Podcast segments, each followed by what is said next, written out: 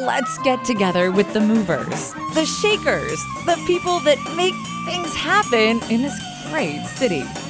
You're listening to Entrepreneur Montgomery. Here's your host, Joe Bass.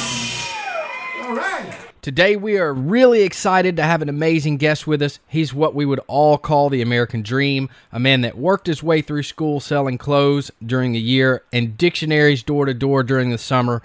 He ended up in Tuscaloosa, Alabama, and through his friendships with those visiting for sporting events, realized opening a traditional clothing store in Montgomery was his very next move. Guys, the rest is history, and now we have a moment to learn from a great Montgomery businessman, the president of the locker room, George Wilder. Mr. Wilder, welcome to the show. Thank you very much.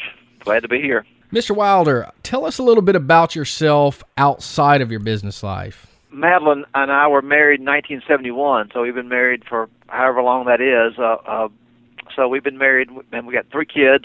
Mm-hmm and we now have two grandkids. So we've got a long marriage, obviously, and and, and got great kids, and, and grandkids now are really something special. Uh, a different phase of our lives we're beginning to uh, really really enjoy certainly and but you know we love working the yard we don't i'm not a golfer not a hunter we love being outside and particularly love working the yard and and and you know visiting our kids when we can Fantastic. Uh, one question I like to ask everyone that I interview is this What's one of your favorite quotes? You know, a couple. If anybody that's been in my my little office back here in the back of the store, on my office door, which is never closed, I've got quotes taped all over the place. Things that amuse me and interest me and and inspire me. And uh, I think I think one of my favorite quotes, little calendar in front of me, but I think one of my favorite quotes, Joe, is uh, is it goes like this. It says the best time to plant a tree is 15 years ago. Mm but the second best time is today.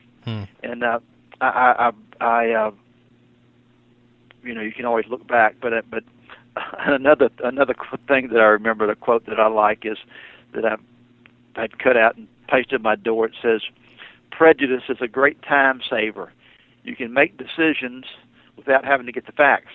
And uh, you know, that's all prejudice is. It's just prejudging something. So. Right, absolutely. Uh, we try to try to uh, uh, anyway, but I've got if you come when when you come in my office, you'll see we've got little quotes pasted all over the doors from you know the last ten or twelve years at least. So, so Mr. Wilder, I, I believe you went to Mississippi State. Is that correct?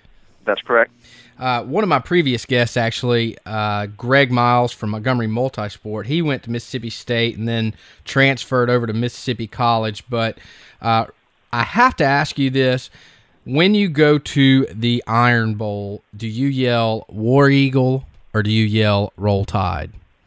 Well, the good the good thing about the good answer to that, the good the, the good thing about that is I can be for whoever I'm with. if I'm with an Alabama fan, I can be for Alabama. If I'm with Auburn fans, but the truth is, I lived in Tuscaloosa for five years, mm-hmm. and through that, uh, before I moved to Montgomery, so I love being in Tuscaloosa and love that, and um, and now we've got a store in Auburn. Hmm. We always uh, dressed Auburn coaches over the years, so uh, and Auburn's a fabulous place. So I'm I'm uh, uh, just got back from a trip to Mississippi State to uh, Starkville in June, a fraternity reunion, as a matter of fact, and saw a lot of old fraternity brothers and got a tour of the campus. So I, I'm uh, uh, uh, at heart, I'm a I'm a state fan. I can be like I said, I lived in Tuscaloosa long enough to be an Alabama fan. Have been uh, uh, been around Auburn long enough to be a an Auburn fan, so I can be for whoever I need to be for.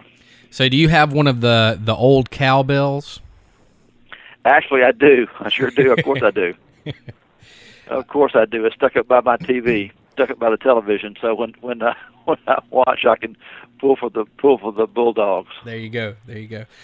If you had to choose one of these two bands to listen to for the rest of your life, would it be the Beatles or would it be the Rolling Stones?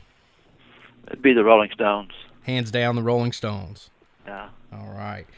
What is your favorite city or town in the United States? Yeah, that's a uh, probably I, I can say this. Uh, I would say Charleston's probably one of my favorite cities.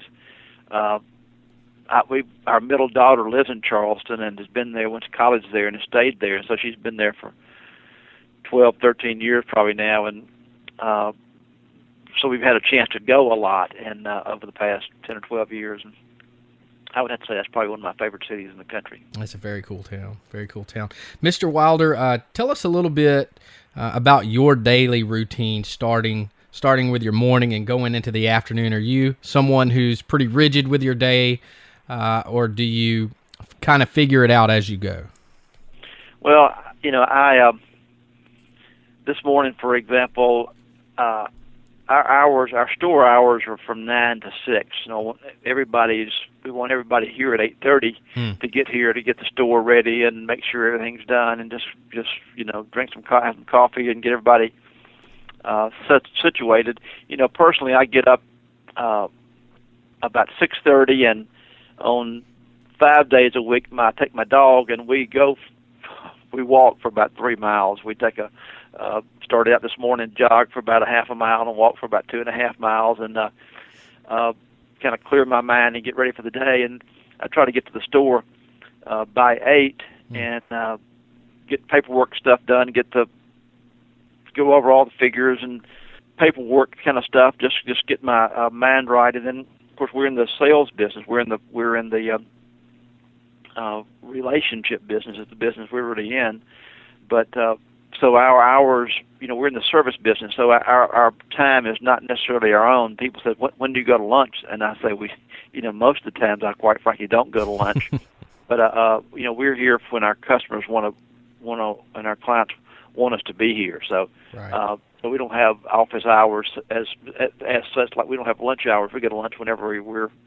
Uh, if, if if a customer wants to come in at lunch on his lunch hour, then uh, that's what we want to do. So so we're here to serve that. But you know, the day, uh, you know, we our hours are from nine until six, and you know, I generally get out of here by six thirty. So, um, uh, but you know, it's always a fun day because you don't know you're not a, not on a rigid schedule. You know, we may be calling on clients like Hunter today is calling on a customer in Birmingham.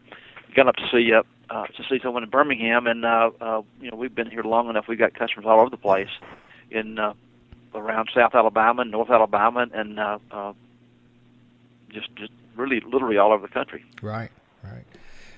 Mr. Uh, Wilder, tell me a little bit about. Uh, I briefly talked about it in the beginning uh, when you were in Tuscaloosa, but uh, the idea for the locker room, uh, where did where did that originate? And it originated in Tuscaloosa, I know, but how did that happen, and how did it uh, start here in Montgomery? How did all the pieces come together for you? Um, Joe, the when I got I, when I I started working in a clothing store when I was a senior in high school. I already hung around long enough till hung around the store enough that they finally gave me a job, and always always liked clothes and you know wanted to dress well. And I grew up in a time when people did dress well. Hmm. So um, I worked through college, and uh, when I got out of college, I had a chance to go to Tuscaloosa and run that store because Alex wanted to move to who Alex Gatewood, who owns the store and, and who I work for, he wanted to move to Jackson and open a store in Jackson, which he did, of course. So I ran that store in Tuscaloosa and lived there for five years. And through living there, as I told you, I met lots of folks from Montgomery, uh, particularly a group of lawyers uh, who would come to basketball games and football games, and and they said, you know, you all, you guys ought to open a store in Montgomery. Uh, so we came down and did some uh, events. We uh, went to a motel at a, or actually the, at the governor's house then, which was kind of the motel, the hotel in in uh, in Montgomery, Mm-hmm. uh, and set up a room and invited people by and sent in some invitations and just to get a feel for the market and were successful. And so we started looking for a started looking for a place. And uh, we had again a, a bunch of followers, uh, a bunch of clients and customers who had shopped, who had gone to the university and shopped with Alex over the years, and myself that I'd come to know. And uh, we put together. Uh, uh, we got a man named Lawrence Baer who was in the advertising business, who again loved clothes, and was looking for an investment. So Lawrence and myself and Alex uh, each put up some money and borrowed some money and and uh, started the store here. Three partners, and you know Lawrence was a silent partner, of course, but he did the advertising, and uh, uh, Lawrence was a very talented man and and did the advertising, and you know I ran the store, and of course I got advice and help from Alex. Uh, at the time, I was 27 years old, so I'd been I'd had some experience, but still not experience running a store, and uh, You know, so so uh, we were partners for about two years. After about two years, uh, Lawrence and I bought Alex out, and then after about another five or six years, I bought Lawrence's interest out, and and uh, was was the sole owner. Okay, uh, Mr. Wilder, you're the chairman of the Alabama Retail Association, um, and we've all heard the topic come up, and then it goes away, and then it kind of brews back up to the top again, and that's the rise of e-commerce stores. Uh, they're able to provide lower prices because they're not always required to charge sales tax. Uh, how has this changed the landscape of retail stores that provide really the largest amount of jobs in the private sector? Well, there's a there's a bill in Congress, uh, Joe, called the Marketplace Fairness, and that's exactly what it is. It's about fairness in the marketplace, uh, and quite frankly, it's just uh, uh, it's already passed the Senate, and and I have been to Washington now three different times. The or last one in in June, um, to lobbying for this for this uh, our, our congressmen and our senators, and who are all on board, by the way, um, for this bill. But it's called marketplace fairness, and Joe, it's just quite simply a question of of, of fairness. Mm. In other words, if you want to buy a, a uh, uh, say a Patagonia jacket from us, and it's two hundred dollars, and you come in and we say it's two hundred dollars, taxes ten percent, twenty dollars. So Joe, it's two hundred twenty dollars, and you go, gosh, I can buy it online from the Patagonia store, perhaps, uh, and it's two hundred dollars there too. The jacket's the same price, but they don't, have, but I don't have to pay sales tax. Right. And uh, uh, so it's twenty dollars cheaper. So it's ten percent. That'll buy me, you know, dinner one day, one night. Mm-hmm. And the the our contention is obviously that's just not fair. It's not. It's, it, it's not. I hate to use the word not fair, but it's not a level playing field. Right. In other words, they need to charge, and the fact is that you do owe the sales tax, and uh, uh, but it's it, it has not a level playing field. In other words, the government by if, if they allow them not to charge tax, they're deciding they're picking winners and losers. But my my point and uh, our point, quite frankly, is this. You know, as I said it uh, before, you've never seen Amazon.com on the back of a little league jersey. Right. The fact is, the fact is, uh, you know, the local merchants, as you said, provide all the jobs, but you know, we're paying uh, we're paying property tax on our property. We're paying for a business license uh, to the city. We're paying a business license to the state, and we remit our income tax. And uh, the the the truck that delivers that jacket that you buy from uh, of those books that you buy from an Amazon or from whoever, those trucks that deliver that are driving on our roads and, and making potholes and and you know, mm-hmm. and they're not doing anything to to to providing any taxes, uh, any means of support to fix those roads. Right. So it's so it's uh it just quite frankly it's a, it just it started off maybe when in its infancy when the uh, that industry the the e-commerce was was just a blip on the screen to where it's a uh, maybe giving them some advantage, but at this point it doesn't make any sense at all. Right. And even Amazon is is behind that. One thing I'll say though is is you don't see, uh, as I told our our congressmen, our senators, you know, you're either for the Main Street, main, your guys on Main Street, the people you go to church with, the people you go to Kiwanis Club with, or Rotary Club, or uh, uh, the guy who owns the, the local restaurant or whatever. You support them, or you support some out-of-state corporation.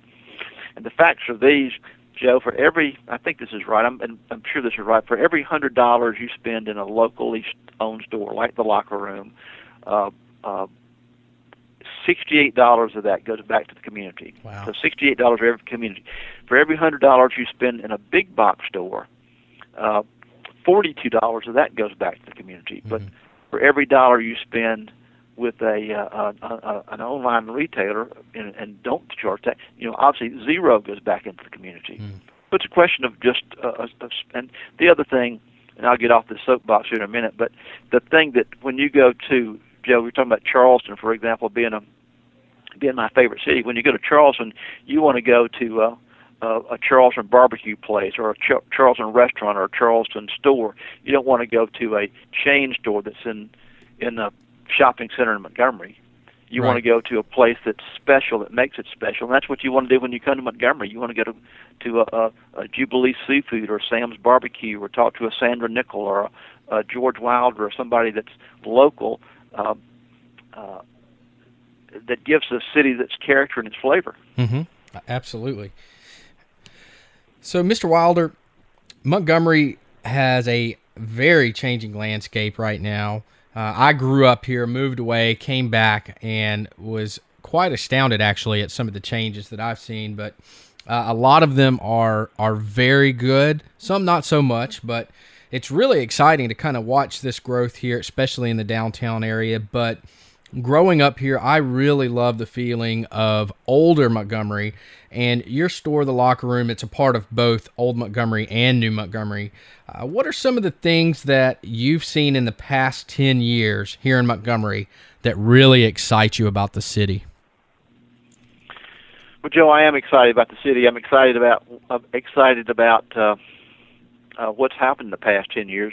You know, I think we've had some great leadership starting starting under Bobby Bright when when they had the vision uh, and and the with the private enterprise uh, to put the put the Biscuit Stadium to build that beautiful stadium down downtown, and hmm. and that was started the the whole impetus for downtown development. And um, and, and you got obviously the uh, Dr. Bronner is a big part of it with with the investments he's made in the city, uh, the hotels, and uh, uh, so all of a sudden, Montgomery is an incredible city, incredible history here, and the more you study and the more you read, and you realize uh, uh, uh, the history that that was here, and this is an important point, an important place in the uh, in United States history. The civil rights movement, uh, you know, began here. The Civil War, of course, the the telegram came came from here. So incredible history, and we need to play on that. And and uh, you know certainly Montgomery's taking the attitude that that that's history, and we don't need to be ashamed of it. We need to we need to be proud of, of what happened here, and mm. and uh, and let people come see it. So the the what's happened downtown is really just incredible, and it's, again a city to be a city's got to have a downtown. Mm. You can have all the the East Chases and all the sh- the malls and shopping places you want to, but if you don't have a downtown, you don't have a city. Absolutely. So I'm I'm really excited about what's going on. I'm excited about uh, our leadership. I think our mayor Mayor Strange has done an incredible job. is a great visionary and a great uh, great leader, uh, and getting private sector people involved, getting the between the public and the private sector to make things happen downtown. And there's a as you know, there's a lot going on, and it's just really exciting. It is. It is exciting. Uh, so I stumbled upon a book uh, while I was doing some research uh, for this interview. Up Against the Walmarts was the book. Uh, this book was published in 2005, and I read a small part uh, that was written about you, and and of course your in-depth knowledge of what's going on in your business and how that's important. Now, 2005, uh, in that time, uh, the big box stores were really, really putting a lot of money into uh, computers and point of sale systems and reporting.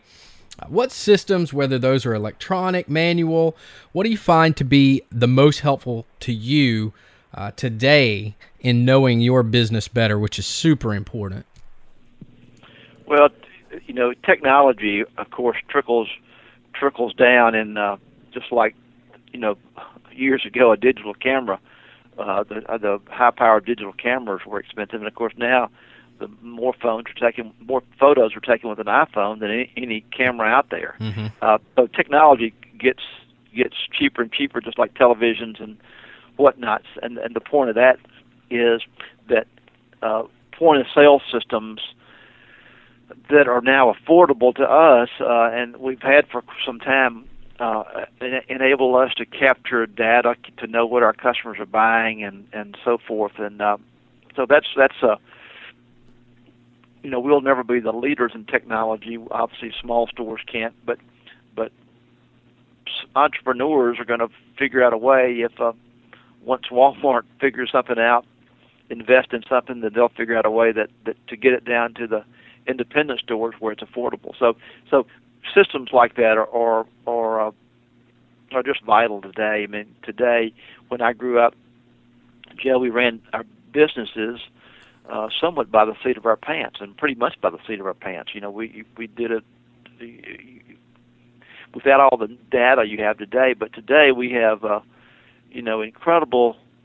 I won't call them necessarily sophisticated, but I guess like compared to where what what I grew up doing, they're incredibly sophisticated. Mm-hmm. We have we have uh, uh, you know open to buys, and we have uh, all kind of information that that we, you know, we grew up.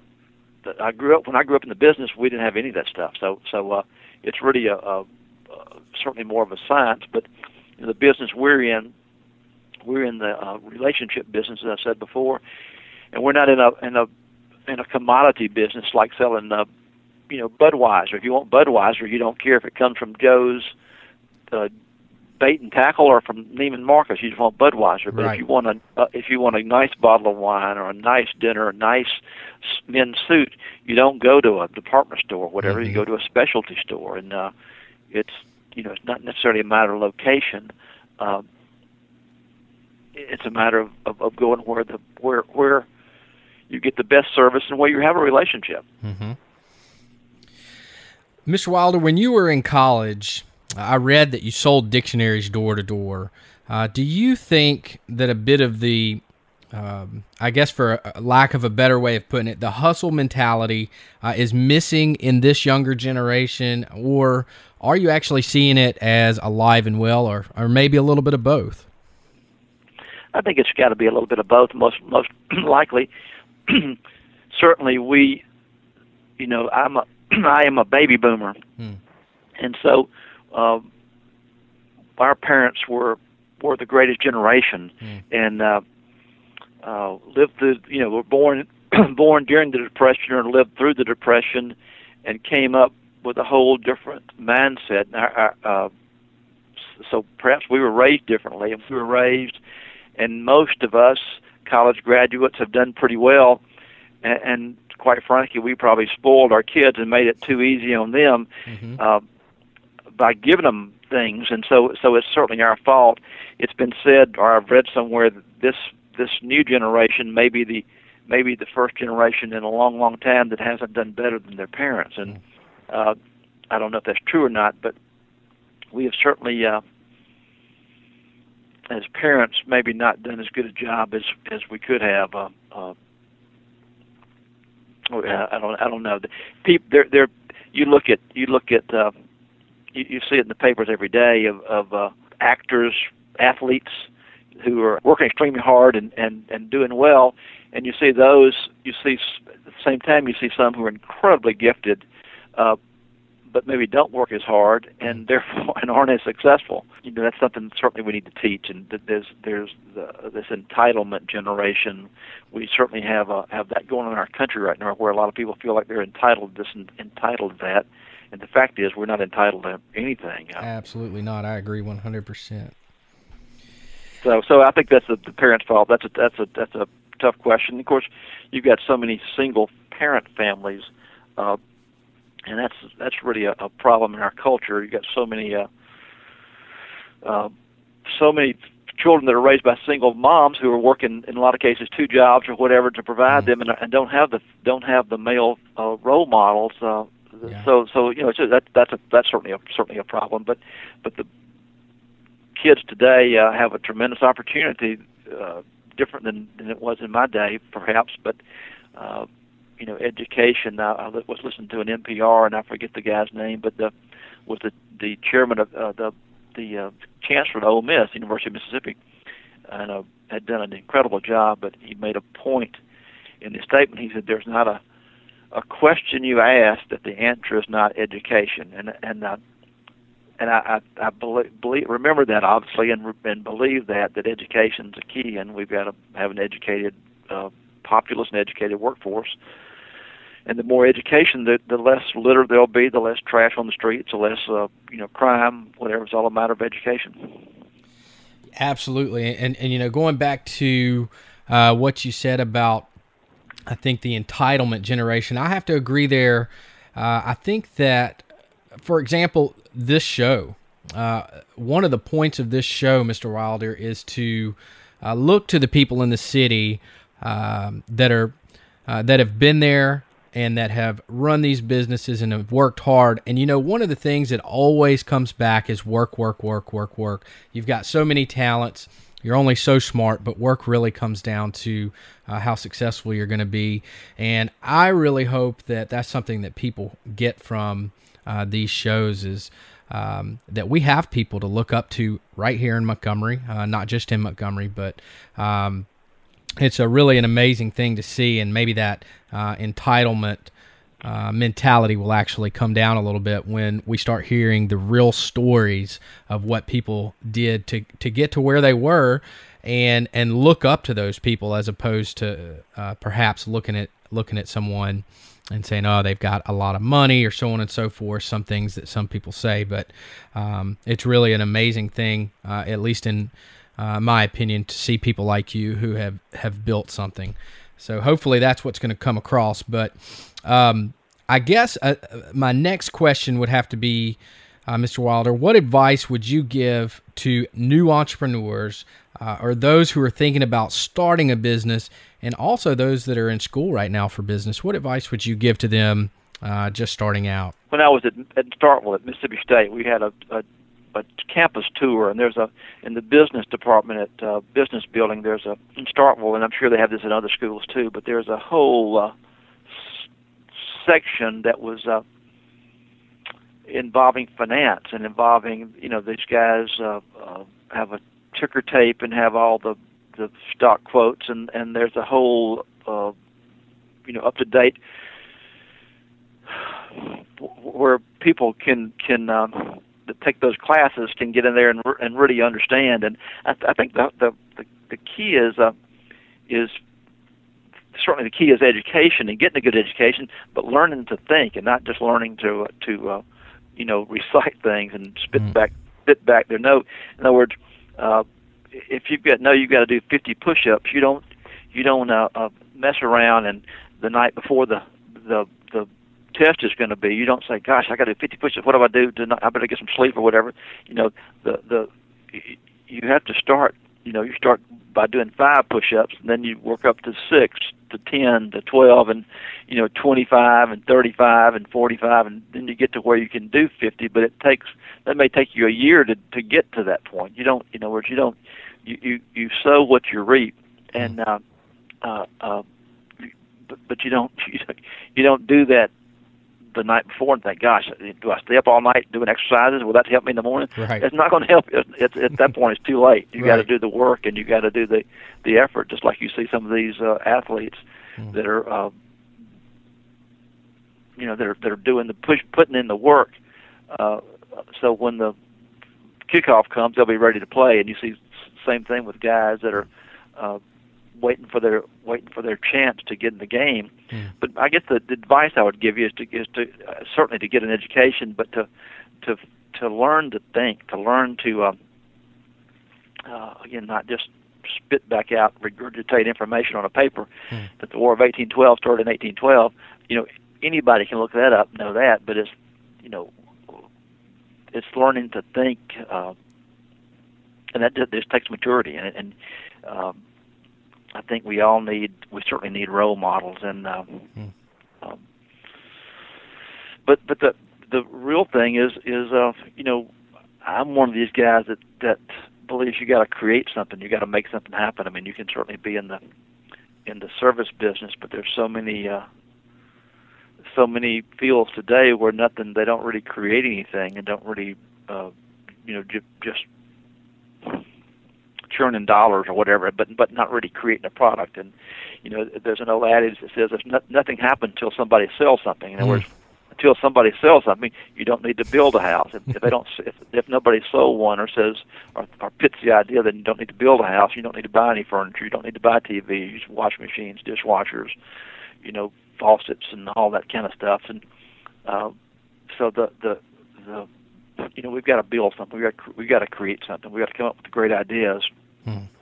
Uh, but we've got to build. It's all about uh, for the city and, and for it's about jobs and you know job creations. And there's going to be all kind of new jobs. You know, you asked me about uh, about. Uh, I guess we'll talk about that. But but the, the advice I would give people is to is to is to just to learn to think and to to pay attention and uh, um, you know the, it's it's so competitive today. Mm. I, I, having three three kids, um, and and getting just getting in college today is tough. Getting in getting in uh, uh, schools today is tough because there's so much competition, and it's a worldwide economy today. It's not just you're not competing with people from Alabama, but from people from uh, to get it. You're competing with people from all over the country and all the all the world, quite frankly. Yeah, absolutely. I guess my next question, Mr. Wilder, would be as entrepreneurs or business owners such as yourself, um, we're all going to fail at some point. I've done it. Um, I know that you've done it at some point. Um, in fact, most of us do it uh, quite often. But uh, can you share a time when you failed and from that experience, what you learned? In our business, I guess, we really fail all the time, quite mm-hmm. frankly. And um, so you just you, you just continue to learn.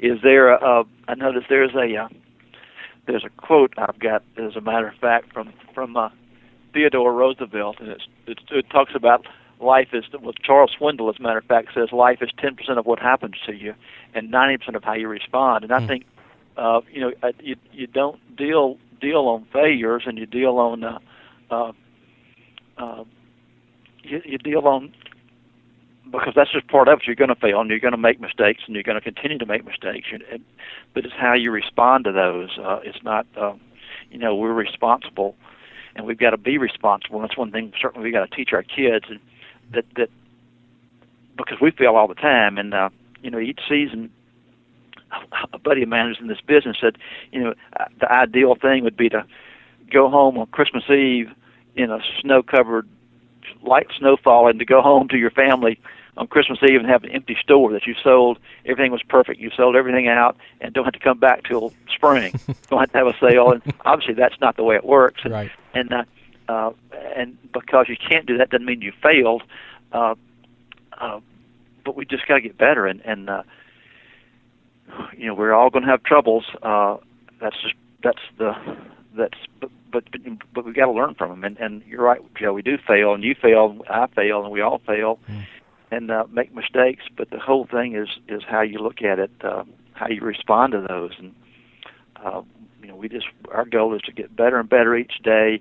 And as we talk about, uh, you know, we're we're in the process right now. We're buying for spring of 2015. So we've been to New York and been to market. We're buying for, you know not a, not exactly a year from now, but uh, you know seven or eight months from now, making projections and using the information we've got to make projections, and uh, you know we know what we did wrong this time, and we're trying to you know do better next time. But we'll make some more mistakes, and we'll just you know deal with those and, and keep moving on. Mm. I would assume you've got it somewhat fine tuned at this point.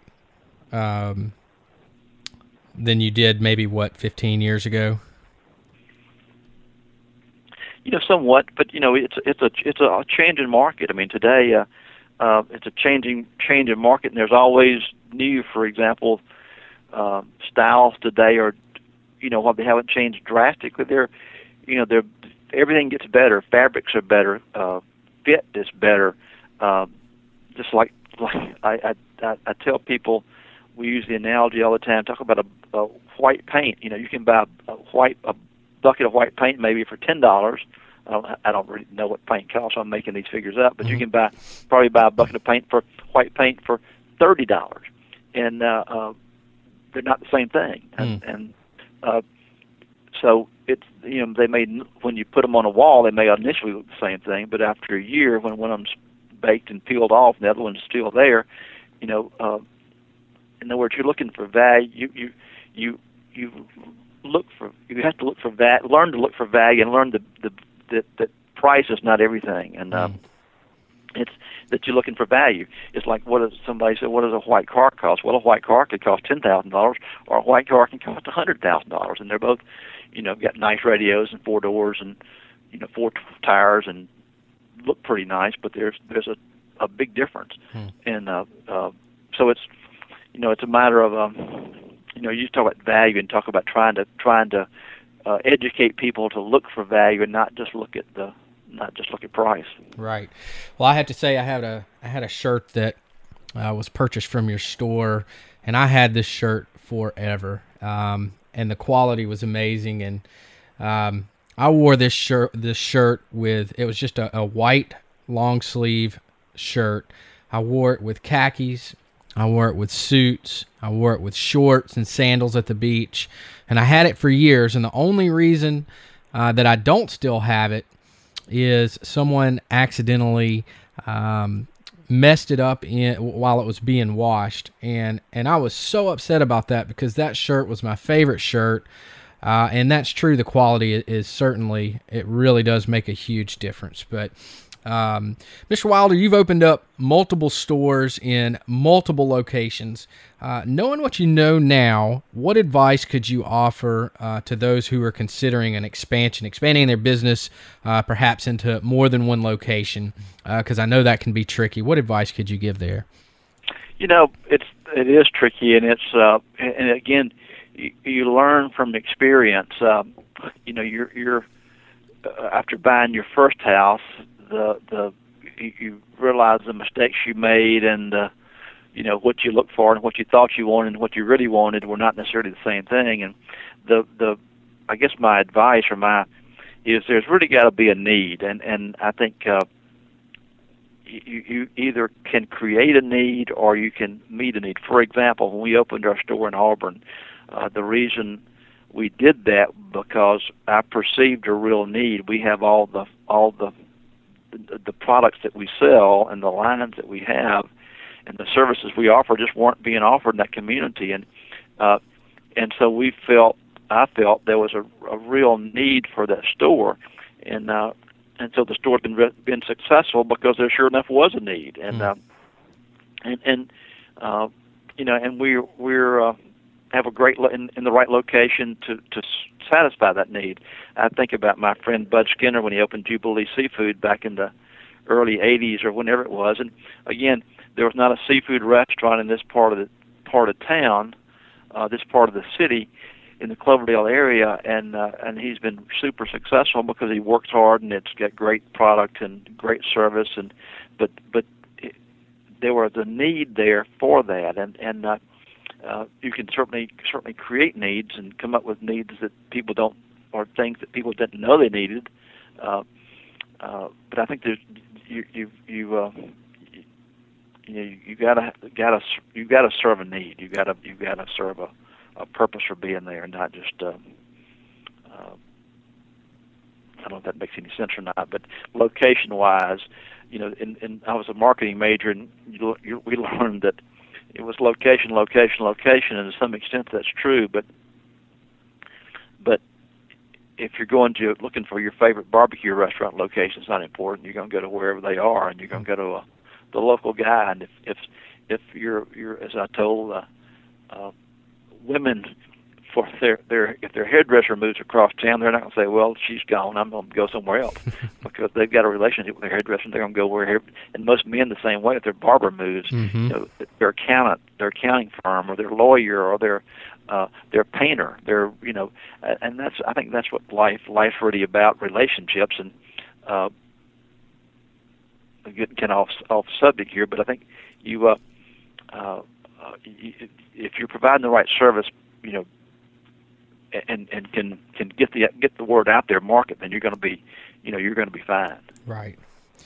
Uh, here's a hypothetical for you, Mr. Wilder. Um, and I get some really interesting answers from this. But uh, if the locker room were to just vanish today, uh, but you could keep all of this knowledge that you've built over the years, what would you get up and start doing right now?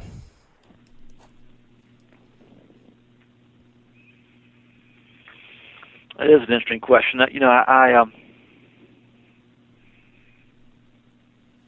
if I could keep all the knowledge, uh, gosh, I would I would spend some time, uh, you know, coming up with. I, I think I would spend some time coming up with uh, uh, with some needs and, and create some kind of a business. Create, mm. uh, you know, a clothing store or a hardware store or a uh, uh, you know some kind of some kind of uh, business where there's a need, some kind of service.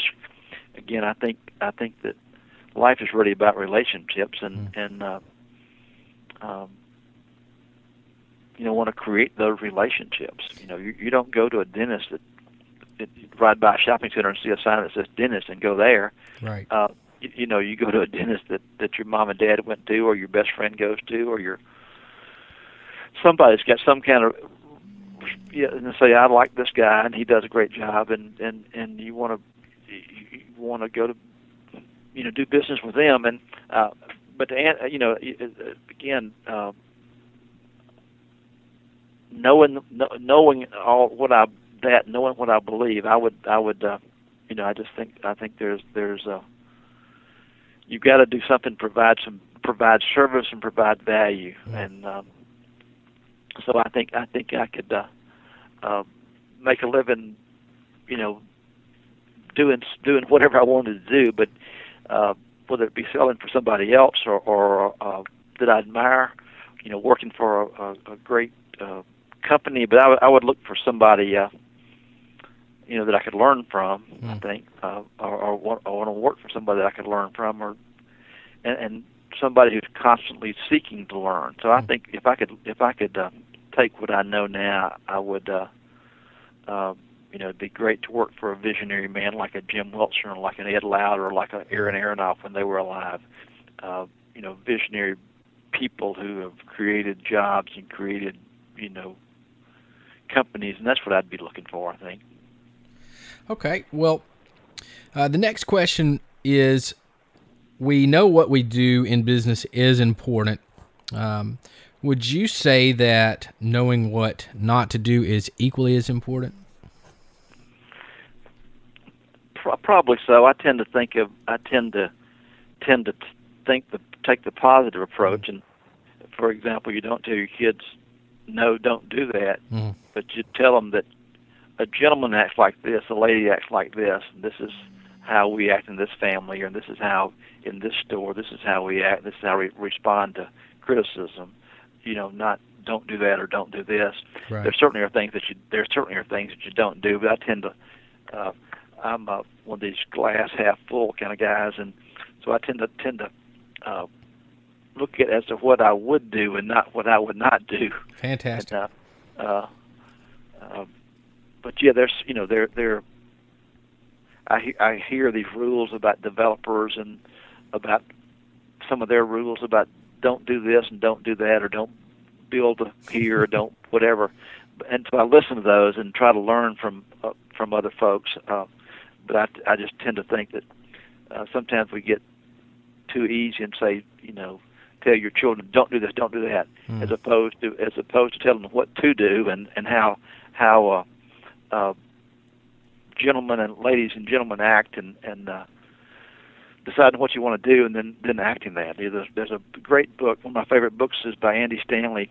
It's called The Principle of the Path, and his his premise of the book is pretty pretty simple, which I think life's pretty could should be pretty simple, but it's that your direction determines your destination. Mm. In other words, if if so that so you want to be on the right path, and it's so easy uh, to get on the wrong path today when you see billboards that say, you know, take this pill and grow hair, take this pill and lose weight, take this pill and you know have flat abs, and take this pill and whatever, or you know drive this car and you'll be you know get the girls or you know wear this suit and you'll get a great job or whatever. And of course, no, all of those are not true, but that's what we're told. We're bombarded with every day, and uh, uh, so it's easy to get off the wrong path, uh, on the wrong on the wrong path. And he said there's a direct correlation between, you know, for example, starting smoking at at, at 15 or 20, and then you know having cancer at 50. Hmm. You know, you shouldn't be surprised because that's the path you're on, so that's where you're headed. Hmm. So that's not a, a you know if, if you want to get to, get to if you want to go to Tuscaloosa and you get on 65 uh, then you're going to end up in Birmingham, and you're going to be, you know, still 60 miles from Tuscaloosa when you get up there because you're on the not because you maybe did something wrong, but because you're on the wrong path, you're right. on the wrong road, and uh, so I think we we've got to make sure that we're on the right path and that we have someone, friends and family and uh, mentors who can who can help us get back on the wrong path, on the right path when we do get off. Okay. Uh, Mr. Wilder, what's the the very uh, the proudest moment uh, of your career would you say? You know, Joe, I'd say the proudest proudest moment of mine is when my children were born, mm. when my kids were born. I mean, there's no, uh, you know, there's that the, the certainly our goal is to raise responsible adults, and they're all adults now. So, uh, you know, you're still uh, that's where we still are. But uh, still trying to raise responsible adults, and and now that they're beginning to have children, and hopefully their goal will be to raise responsible adults. And but uh, you know, as my career, I, I'm, I'm I don't think about it quite frankly that much, but uh, uh, the fact that we've been in business for 37 years or whatever is is a pretty remarkable achievement. Seems like in in the retail scenario, because most businesses don't last more than five years, and right. uh, uh, so I'm pr- I'm proud of all that. I'm proud of I'm proud of the people. Uh, most most proud of the people that we have working here that we that I work with on a daily basis. We've got some great folks, and uh, we've got folks that have grown up here that have gone on to be priests and uh, to be business, other start other businesses, and uh, uh, so I'm really proud of, of of the people that that have come through this organization and the people that certainly are here right now. We've got some great people, and and that's why we're successful is because we've got, uh, you know, I've always said, would if you had a choice between having great people or great product, I'd have, uh, I would always have great people. Hmm. You know, we can, we do, we happen to have both, but if I had a choice between great products and great people, I'd take great people and and and a crummy product. uh, but you know, obviously we wouldn't have a crummy product, but but but but it's about people. It's about having great people and surrounding yourself with great people. It is. It absolutely is. Uh, what is one thing that really excites you right now uh, outside of your business? It could be inside your business, but something that um, really gets you excited, something someone else may be doing, anything at all. No, I'm excited about. I'm excited about the opportunities we've got to expand our business uh, via the internet and via via the uh, uh, We've got a collection in Auburn we call Plainswear. We've got a collection, you know, there are Auburn graduates and of course Auburn alumni all over the uh, the the world for that matter, but certainly all over the country. And uh, you know, we want we want to dress.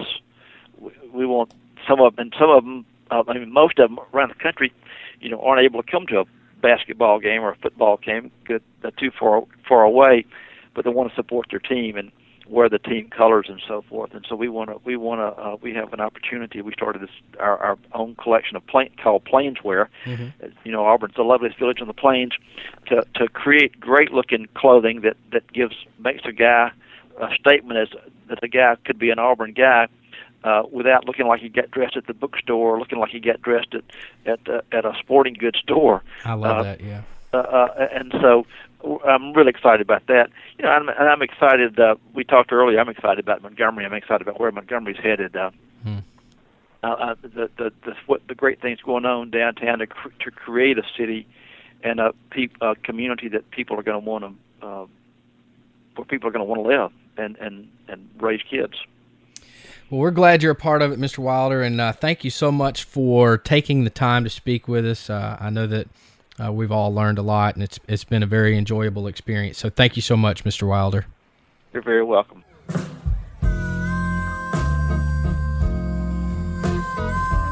Thanks for tuning in to Entrepreneur Montgomery. Find us at entrepreneurmontgomery.com on Facebook or follow Joe Bass on Twitter at Joe T. Bass.